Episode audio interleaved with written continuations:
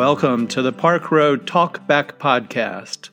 Today's podcast is a conversation with Russ Dean, co pastor at Park Road Baptist Church with Amy Jacks Dean, about his book, Finding a New Way Home The Unlikely Path of a Reluctant Baptist Renegade. I'm Bruce Holliday, Director of Communications at Park Road, and today Russ and I will be talking about Chapter 5 of his book entitled A New Dogma it's all about where you draw your lines. Hello, Russ. How are you today? Bruce, good afternoon. Uh, I'm enjoying our conversations very much, so looking forward to another good chat today. So am I. This has been a real treat for me. Uh, we continue to work our way through your book, chapter by chapter, and today's chapter. Um, can you tell us a little bit about the subject and the inspiration for it? Yeah, this was I've I've enjoyed each of these conversations, Bruce, reading the chapter again and kind of taking a walk down memory lane. And this goes back to our years in seminary.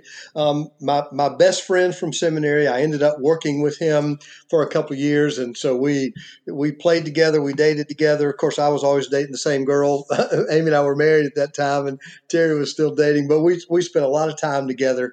And um, so one day he made the comment. Um, I don't even know what we were talking about about.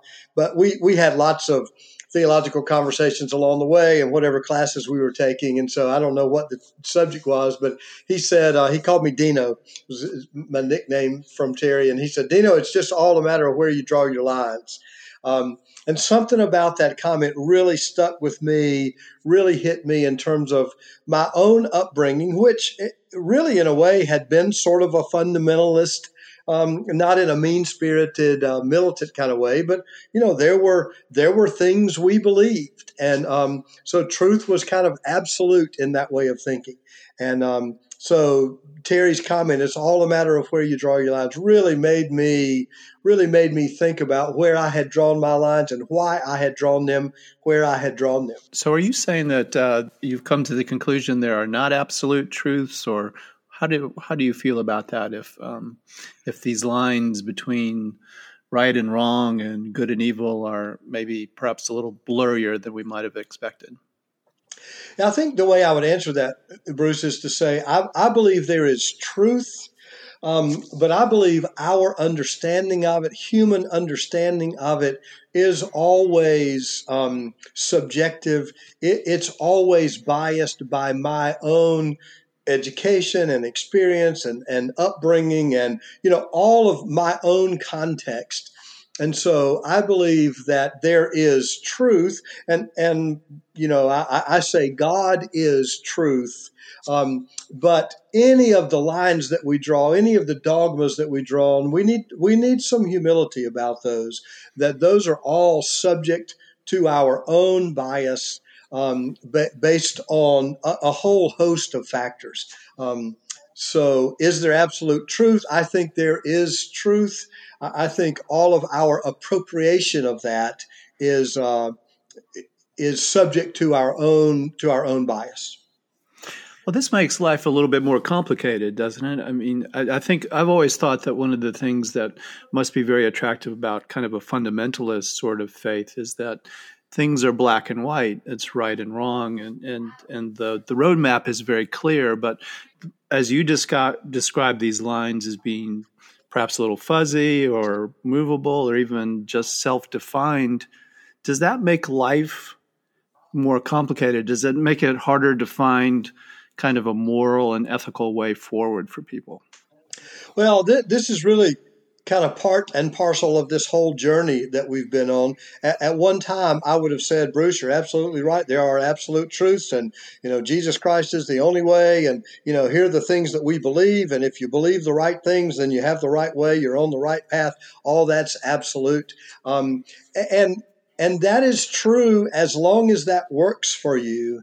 Um, but what I what I believe, Bruce, is that so for so many folks, they come upon some moment in life, and and you know this this journey is is my um, not altogether dramatic, but but my experience of realizing uh, maybe those truths that I held to be absolute are not absolute and um, and in in the long uh, part of my journey, I've come to believe that um, th- there there's not so much comfort in in that uh, as as maybe I thought. Um, um, and, and, for so many folks who have said, who have been taught, there's a, there is only one way to believe, to think about everything. You know, they, they invariably, folks come upon difficulties in life, and those truths they realize maybe this wasn't the case, and they walk away. Um, and so it, it's kind of a, it's kind of a two-edged sword there. You know.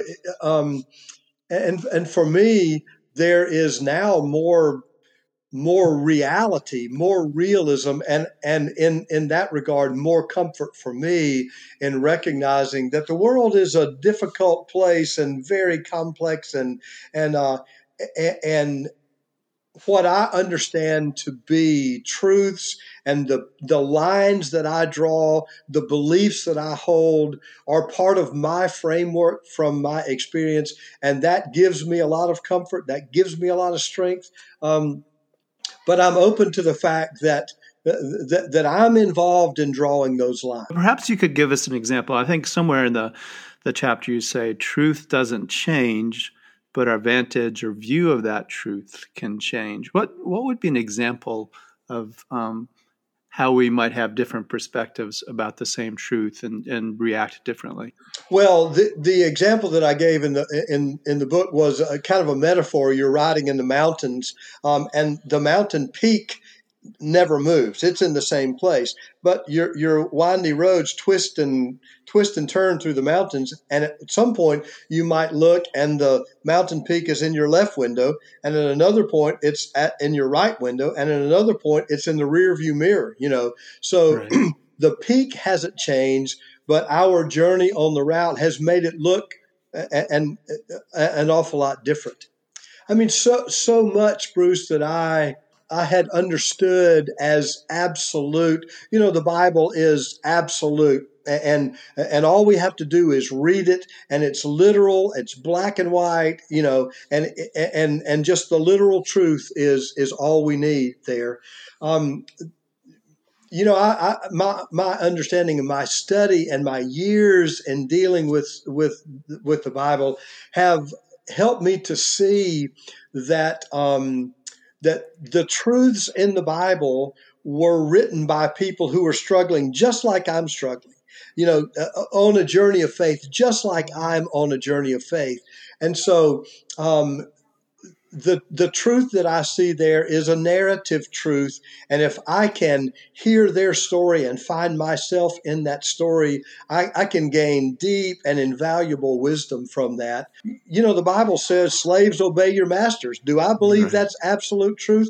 I, I, do not believe slaves ought to obey their masters because I do not believe slavery is uh, is a a just institution, and so I, I've got to learn to think about that quote unquote truth in a very different way. Um, and so I don't appropriate biblical truth in the same way that I used to in thinking, well, if I if it says it in the Bible, slaves obey your masters, it must be true. So I, have I've come uh, I've I've come to a very different way of drawing my line about what is important and how to understand biblical truth. That that would be a specific example. Right. So it's we have these different perspectives uh, on truth, and so that it seems to lead to kind of an evolution of our morality and ethics through time. Is is is that correct? Is that how you see the world changing? I think we have to say absolutely, and slavery is a is a prime example.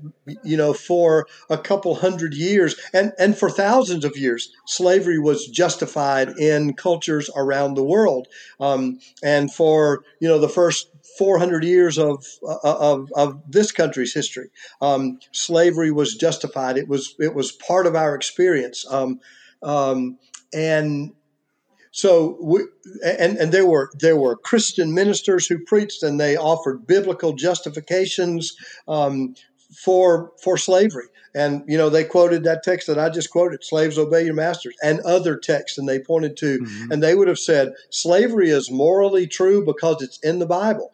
Mm-hmm. We now think slavery is morally reprehensible, even though it's in the Bible.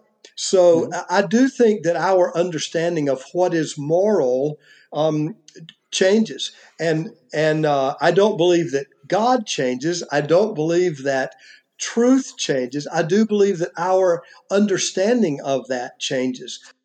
So if if if we have kind of a fluidity to our moral and ethical standards, does that somehow diminish what we, you know, Russ Dean and Bruce Holliday in the year 2021, what we would consider ethical and moral? Do you think that that um, and somehow diminishes what we hold to be true and right because this is going to continue to evolve, or do you think we have a handle on it uh, and and we've kind of found the truth ourselves?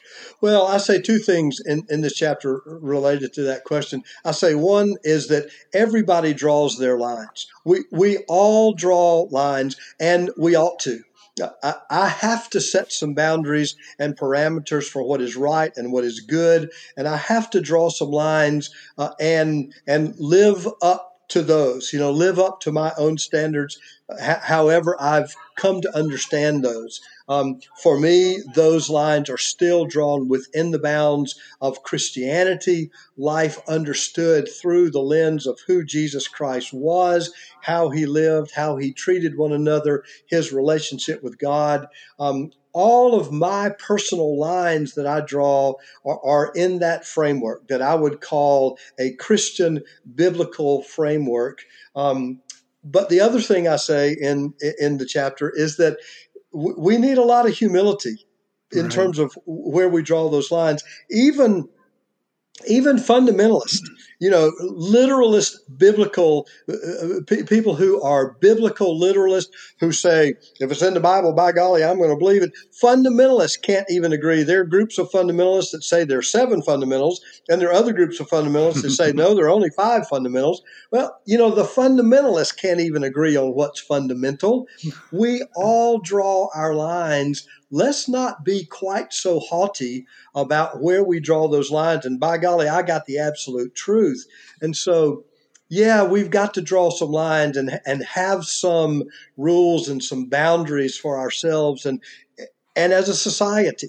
Um, and, and yet we need to be we need to be humble about how we draw those and recognize that we only have so much of a grasp on the truth now. And as that continues to change, we moved the we moved the boundary line for slavery thank god. We are moving the boundary lines for women's roles in society thank god. We are moving the boundary lines for um, the acceptance of homosexuals in our society thank god. Now that takes a long time. It takes a long right. time to move those lines. Um, but I, I believe that is the way god works with us and god moves us to the to truth. And so there needs to be humility there. What what do you say to people? And I'm sure there are a lot of people who are hearing this discussion or thinking, well, it's life is easier for me if if you just tell me what's right and what's wrong and you don't leave this kind of gray area. How do you how do you um, just assure people that they can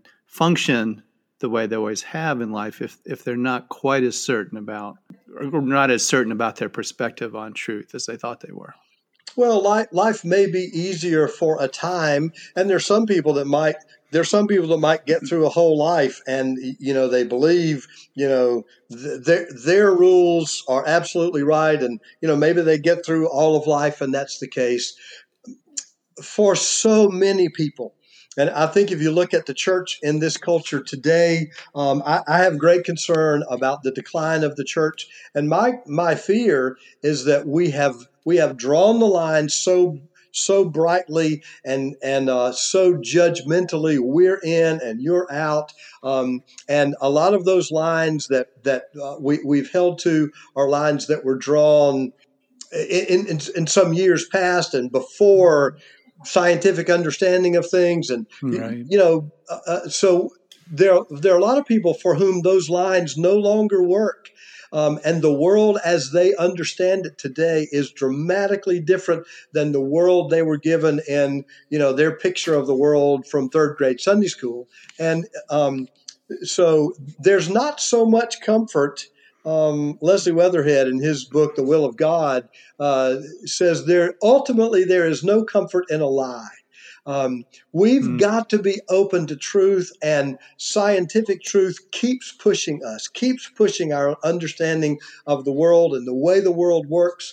Um, we've got to be open to that. Um, and so holding on to, you know, a six day creation narrative doesn't doesn't work when science says that's not the way it happened. You know, right. um, yeah. we, we can try to keep people pushing toward that, but at some point, so many people have come upon contradictions or troubles with the rules that they've been given that ultimately they didn't work and they walked away. And I'm just convinced we've got to give people a bigger faith that can handle new revelations uh, uh, about the world and how the world works and how God is with us in that world. Right.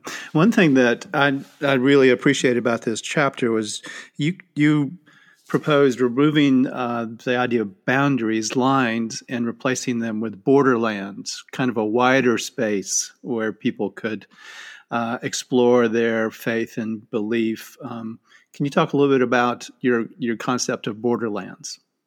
Yeah, that was kind of interesting as I was writing this chapter. Um, as I say, it is important for us to draw lines and to recognize that everybody draws lines. You know, I am a male and not a female. There's some lines there. I am an American and not you know, a Mexican or a, you know, um, I am uh, a Christian and not a Jew and not a Muslim. And so there are some lines there. Those are those are in, inevitable. We can't live life without without lines. And so um, we need to accept that we all have those lines and and yet to make those lines impenetrable to make them absolute i just think is fraught with danger mm-hmm. um, absolute understandings of religion um, make everybody else wrong and and and, uh, and, they put us in a place of judgment um, and so to understand that, okay,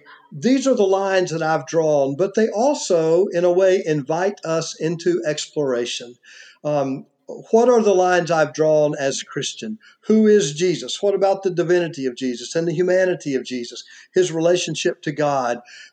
Rather than rather than thinking of that as, as an absolute line, to think about that as a, a borderland of discovery and of questioning um, helps me to deepen my understanding of Jesus, his humanity, and also in doing so of my own. And so, again, rather than thinking about these lines as absolute boundaries that you cannot cross, um, they are they are invitations for discovery.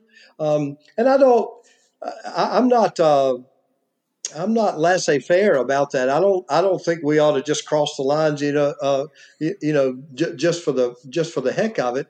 Um, I mean, I think we take this very carefully.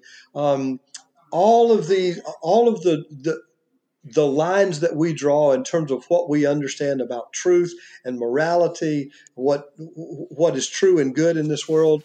Um, we, we, need to approach those with a lot of a lot of reverence and a, a lot of care. You know, before we cross any of those lines. Um, and there are a lot of those lines, Bruce, that we're looking at now in terms of where our science and our technology has taken us, the boundaries of biomedical ethics and um, euthanasia. Where does life begin? Where does life end? Um, how far can we? How far should we go with genetic engineering? I mean, all those things. You know, we have some lines.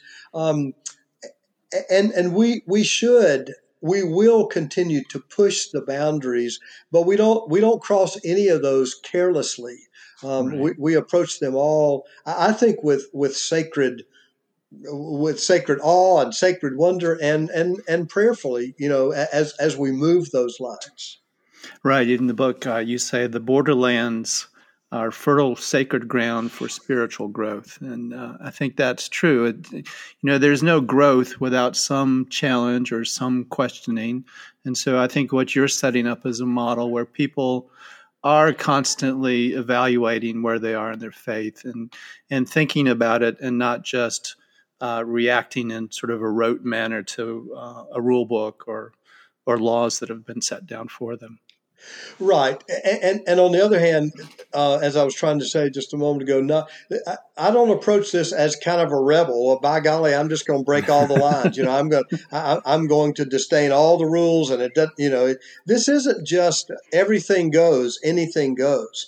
Um, so th- there is a, a, careful and prayerful. Um, I think I think the lines are part of kind of sacred mystery and sacred wonder. And as we approach any of those, these biomedical issues that I've talked about, um, you know, a lot of people get very anxious uh, about these. Oh, well, we're playing God and all that stuff. And I think we've been playing God for a long time, and aren't you glad for it? You know, as long as we've known what vaccines were, we've been playing God, and we we have saved people's lives that long time ago they said, well, God took him. You know, that's that's God's business. We, we've been playing God for a long time.